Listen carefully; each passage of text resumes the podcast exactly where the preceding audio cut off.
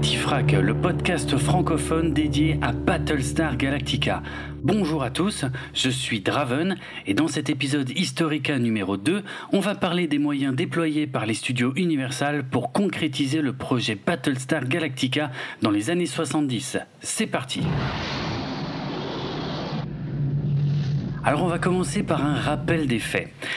Dans la frénésie qui suit la sortie du premier Star Wars en 1977, tous les studios veulent faire du space opéra. Et c'est dans ce contexte qu'Universal accepte de produire le projet présenté par Glenn Larson pour une diffusion à la télévision américaine. Il s'agit d'une mini-série en trois épisodes pour un total de 7 heures de programme.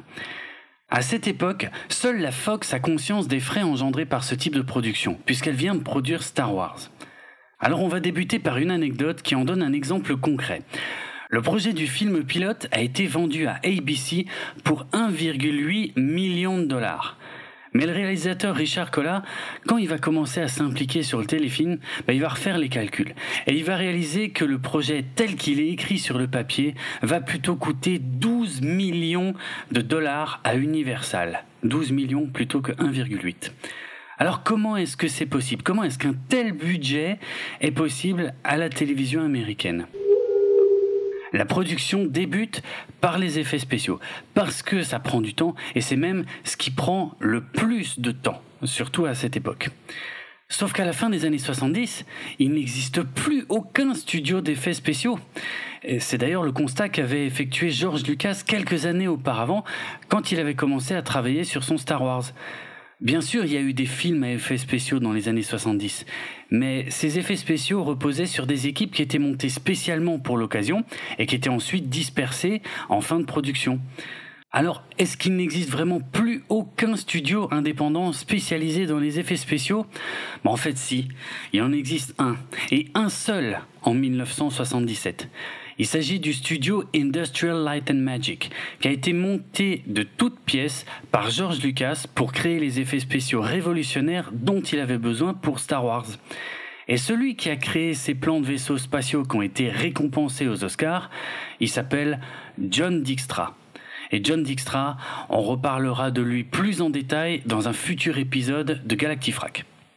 Donc en 1977, il est tout naturel que John Dijkstra soit embauché par Universal pour réaliser les plans avec des vaisseaux qui sont nécessaires au projet Battlestar Galactica. Et il va emmener avec lui d'autres employés d'ILM, donc Industrial Light and Magic. Pourquoi? Eh bien parce que les employés d'ILM sont au chômage technique.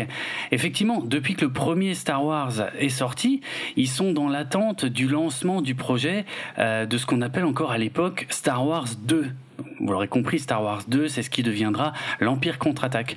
Donc pendant ce laps de temps, ils sont disponibles et ce sont eux qui vont composer l'équipe qui va s'occuper des effets spéciaux de Battlestar Galactica qui est dirigée par John Dijkstra.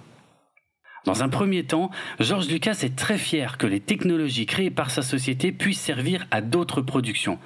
Mais l'euphorie va être de courte durée, parce qu'il va commencer à s'apercevoir qu'il y a un petit peu trop de similarité à son goût entre Star Wars et Battlestar Galactica.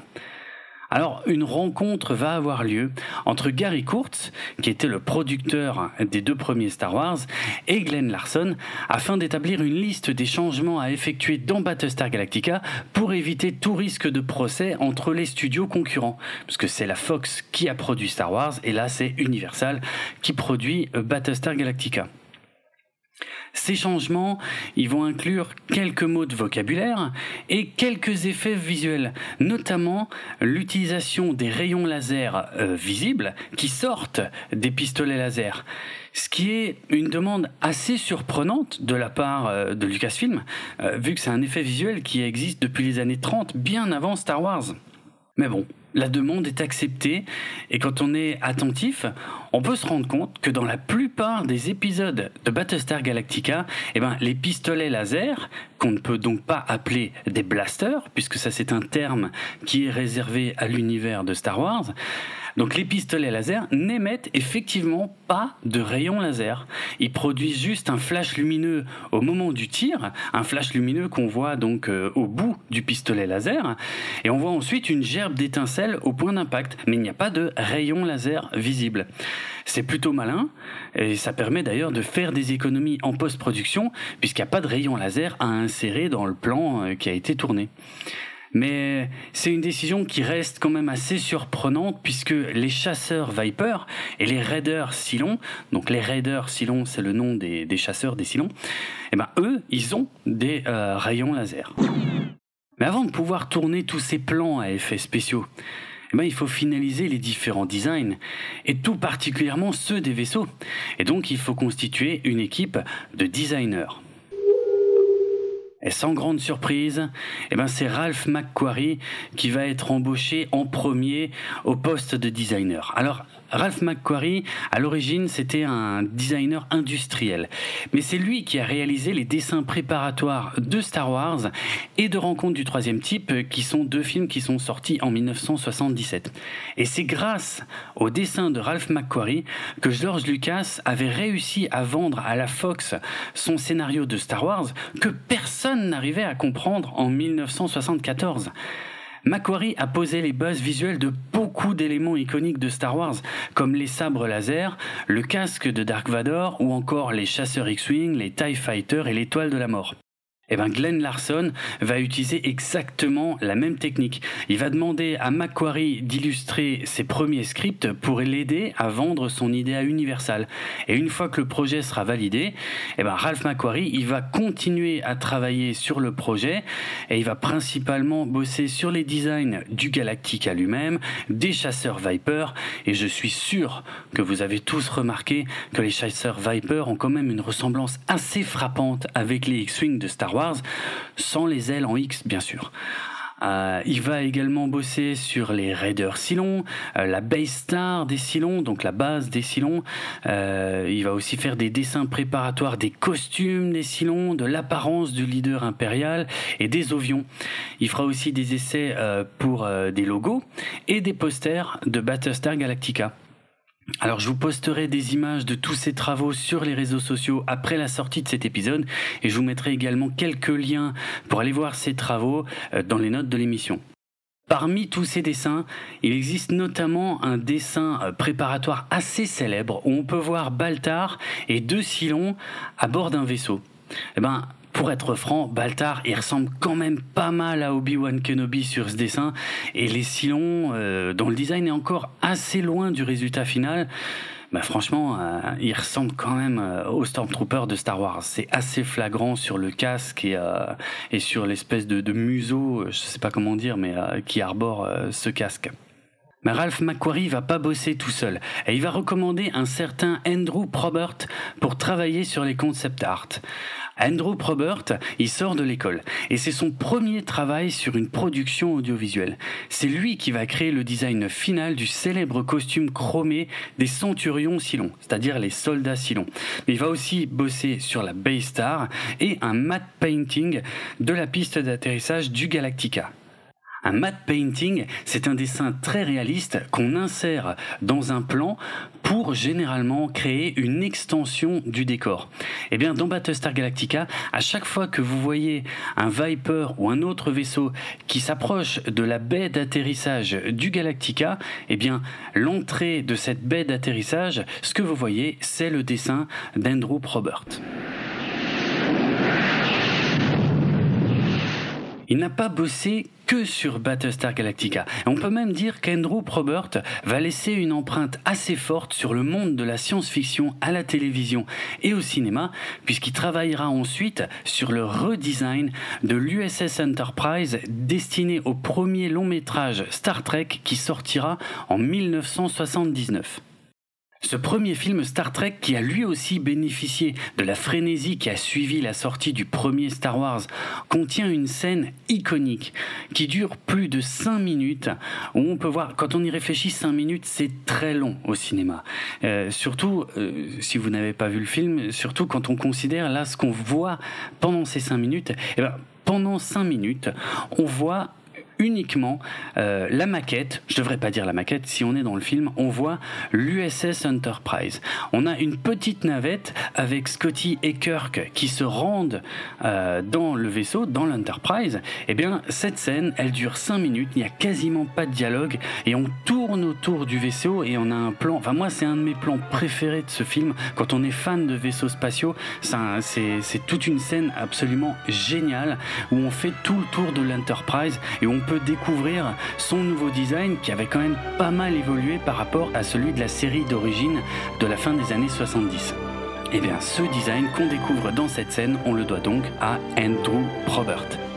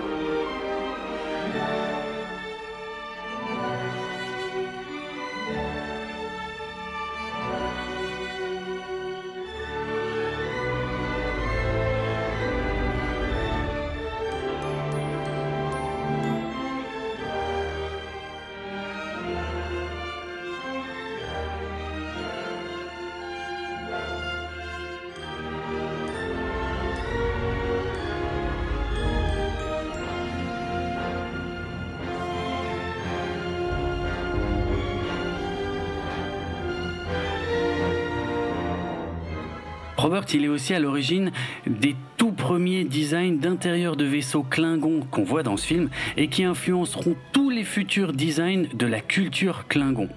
Il a également travaillé encore une fois sur le nouveau design de l'Enterprise et de sa passerelle pour la série Star Trek Next Generation en 1986, ainsi que tous les designs de vaisseaux, dont les oiseaux de guerre romuliens de la première saison de cette série, donc la Next Generation de 86. C'est également lui qui a finalisé l'aspect extérieur de la DeLorean de Retour vers le futur en 1985, ainsi que le design extérieur de l'hélicoptère de la série Supercopter en 1984. Il a également participé au film Tron en 1982 et Philadelphia Experiment en 1984. Pour compléter l'équipe des designers, et encore je ne cite là que les noms les plus connus, on retrouve Joe Johnston. Alors Joe Johnston, il a également commencé sa carrière sur le premier Star Wars. On lui donne par exemple le design du Faucon Millennium, excusez du peu. Il travaille lui aussi sur le Galactica, les Vipers, les Raiders, mais aussi les costumes des Ovions, les Centurions Silon et le Daggit. Plus tard, Joe Johnston deviendra directeur artistique sur l'Empire contre-attaque et le retour du Jedi, ainsi que les deux premiers Indiana Jones. Il fera ses débuts en tant que réalisateur avec Chiri Jiri Legos en 1989, et puis il enchaînera avec Rocketeer, Jumanji, Jurassic Park 3, Hidalgo, Wolfman, ainsi que le premier film Captain America du Marvel Cinematic Universe qui est sorti en 2011. Joe Johnston a d'ailleurs dû concevoir les fusils laser des Cylons en dernière minute, parce que l'idée de départ, c'était qu'ils aient une arme dissimulée dans le bras. Et c'est une idée qui sera d'ailleurs réutilisée dans la version réimaginée euh, de Battlestar Galactica des années 2000. Certains designs d'accessoires des armures des Cylons ressemblent à ceux de Boba Fett, notamment au niveau des poignets. Ce qui n'est pas surprenant, vu qu'il a travaillé sur l'Empire contre-attaque juste après avoir travaillé sur Battlestar Galactica. En tout cas, Joe Johnston et Andrew Probert sont les deux principaux architectes du fameux design des centurions Cylon. C'est Andrew Probert qui a eu l'idée d'inclure une sorte de crête inspirée des casques des soldats de la Grèce antique, ainsi qu'une sorte de respirateur au niveau de la bouche. L'une des dernières modifications qui a été apportée au design du casque des centurions Silon, eh bien, c'est la modification de ce fameux respirateur. Et cette modification, elle a été faite pour ressembler à celui du casque de Dark Vador. Et ça a été fait euh, sans euh, l'accord d'Andrew Probert qui euh, regrette un petit peu qu'on ait cédé à cette facilité-là. Citons encore Phil Tippett, qui lui n'a pas encore travaillé sur Star Wars à cette époque, mais qui sera ensuite très connu pour avoir réalisé la séquence de la bataille de Hoth dans l'Empire contre-attaque en 1980. Eh bien, Phil Tippett, il a participé à l'élaboration du design des Ovions, les alliés des Cylons dans le téléfilm Pilote. Il a réalisé une maquette qui servira d'inspiration pour les costumes des Ovions. Et puisqu'on parle des costumes, on va maintenant mentionner Jean-Pierre d'Orléac, qui est un Français originaire de Toulon. Et ben lui, il est embauché donc pour réaliser tous les costumes de la série Battlestar Galactica. C'est quelqu'un qui a beaucoup travaillé pour la télévision, le cinéma, mais aussi le théâtre et l'opéra aux États-Unis. On lui doit une bonne centaine de costumes rien que sur Battlestar Galactica, dont les fameux uniformes des pilotes de Viper. Il semble néanmoins très probable qu'il se soit fortement inspiré du costume du héros Lone Sloan de la bande dessinée Delirius de son compatriote français Philippe Druyet qui a été publié en 1973. Et là encore, je vous joindrai des images parce que les ressemblances entre euh, l'uniforme des pilotes de Viper et donc l'uniforme du héros Lone Sloan de cette bande dessinée française, euh, comment dire, les, ressemblances sont vraiment frappantes et, ça va jusque dans des détails assez poussés où il est vraiment, vraiment très difficile de croire euh, aux coïncidences. Et même s'il paraît difficile de croire que Jean-Pierre d'Orléac ait pu être influencé aux États-Unis par une bande dessinée parue en France, eh bien, ce serait trop vite oublié que ces bandes dessinées étaient également euh, publiées dans le magazine Metal Hurlant, qui paraissait également aux États-Unis sous le titre Heavy Metal et qui était une grande influence pour tous ceux qui s'intéressaient à la science-fiction dans les années 70. Jean-Pierre d'Orléac a également travaillé sur le film Le Lagon Bleu en 1980, ainsi que sur les costumes de certains épisodes de la série Code Quantum. Pour la musique, c'est Stu Phillips qui est embauché. Né en 1929, il a commencé à travailler pour la télévision américaine à la fin des années 50 et exclusivement pour Universal Studios à partir de 1974.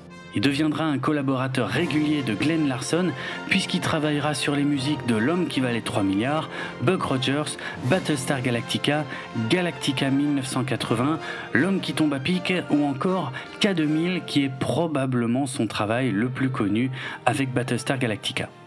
Et en dehors du thème principal de Battlestar Galactica qui a été coécrit en avance avec Glenn Larson, eh bien il doit composer toute la musique du téléfilm pilote en seulement 13 jours. Et sans surprise, après le succès de Star Wars, c'est un orchestre symphonique qui est utilisé, en l'occurrence celui de Los Angeles, qui sera enregistré dans les studios des concurrents de la Fox en seulement 5 jours. Mais là, on parle uniquement de la musique du téléfilm pilote. Le reste de la musique de la série sera enregistré au studio Universal avec l'orchestre du studio Universal. Alors revenons un peu sur cette histoire de budget, avec quelques chiffres concrets. Le budget de Battlestar Galactica est considéré comme le plus élevé jamais consacré à une œuvre de télévision à la fin des années 70. On estime le coût de chaque épisode à 1 million de dollars, mais en vérité les coûts étaient variables selon les épisodes. Rien que le premier téléfilm a un coût qui est estimé entre 7 et 14 millions de dollars. Alors pour vous donner une échelle de l'époque, le premier Star Wars, sorti en 1977, lui, il a coûté 11 millions de dollars, ce qui est d'ailleurs plus que ce qui était prévu au départ. On est donc dans les mêmes eaux que le budget du premier Star Wars, mais ici pour produire un téléfilm qui, comme son nom l'indique, est destiné à la télévision. Ça donne une meilleure idée de la démesure du budget qui est prévu pour Battlestar Galactica. Le décor de la passerelle de commandement du Galactica coûte à lui seul 850 000 dollars et doit d'ailleurs être modifié en dernière minute pour coller avec le reste des designs du vaisseau, parce qu'il est très arrondi, alors que le vaisseau, vu de l'extérieur, est très anguleux. On y ajoute par exemple des gros rivets pour obtenir un design plus industriel. La construction de cette passerelle sur trois niveaux est très réussie visuellement, mais elle fera perdre énormément de temps lors des tournages parce qu'il faut parfois monter les caméras sur des systèmes de grues articulés. Cette passerelle est équipée de vrais ordinateurs d'une valeur totale de 3 millions de dollars et d'écrans de télévision fonctionnels pour une valeur de 35 000 dollars. Tout ça est fourni gracieusement par la société Tektronix qui, en guise de compensation, sera mentionnée au générique de la série. Une cinquantaine de lecteurs Betamax, qui était le concurrent du format VHS à l'époque, sont reliés aux écrans de télévision, par exemple pour montrer le décollage des chasseurs Viper, ou d'une manière générale pour montrer toutes les images qui sont supposées passer sur ces écrans qu'on peut voir sur la passerelle. Beaucoup de boutons étaient véritablement fonctionnels et permettaient aux figurants de déclencher des effets lumineux sur la passerelle. Les ordinateurs présents sur cette passerelle contenaient même quelques jeux vidéo auxquels les figurants pouvaient jouer en dehors des séquences de tournage. La maquette du Galactica, elle, elle mesure 1,83 mètres de long et elle pèse plus de 27 kilos. Sa construction a coûté 50 000 dollars. Un technicien a révélé des années plus tard que la maquette du Galactica avait été construite en commençant par l'arrière et que la conception de l'avant avait dû être précipitée parce que le début du tournage était imminent. Ce qui fait que l'avant du vaisseau n'est pas aussi détaillé que ce qui était prévu à l'origine. Sept maquettes de chasseurs Viper ont été construites. Elles mesuraient moins de 40 cm de long et pesaient un peu plus de 2 kg chacune. L'effet turbo qu'on peut voir euh, au décollage ou lors de certaines accélérations, il est réalisé grâce à de l'azote liquide qui sort de l'arrière du vaisseau. Mais il posera beaucoup de problèmes pendant les tournages parce que l'effet produit est différent selon la température qui fait sur le plateau, donc selon l'heure du tournage.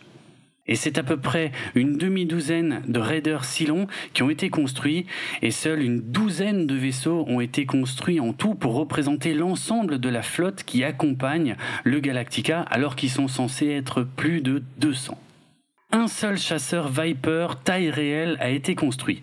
Et encore, il possède pas tout à fait les mêmes proportions que les miniatures.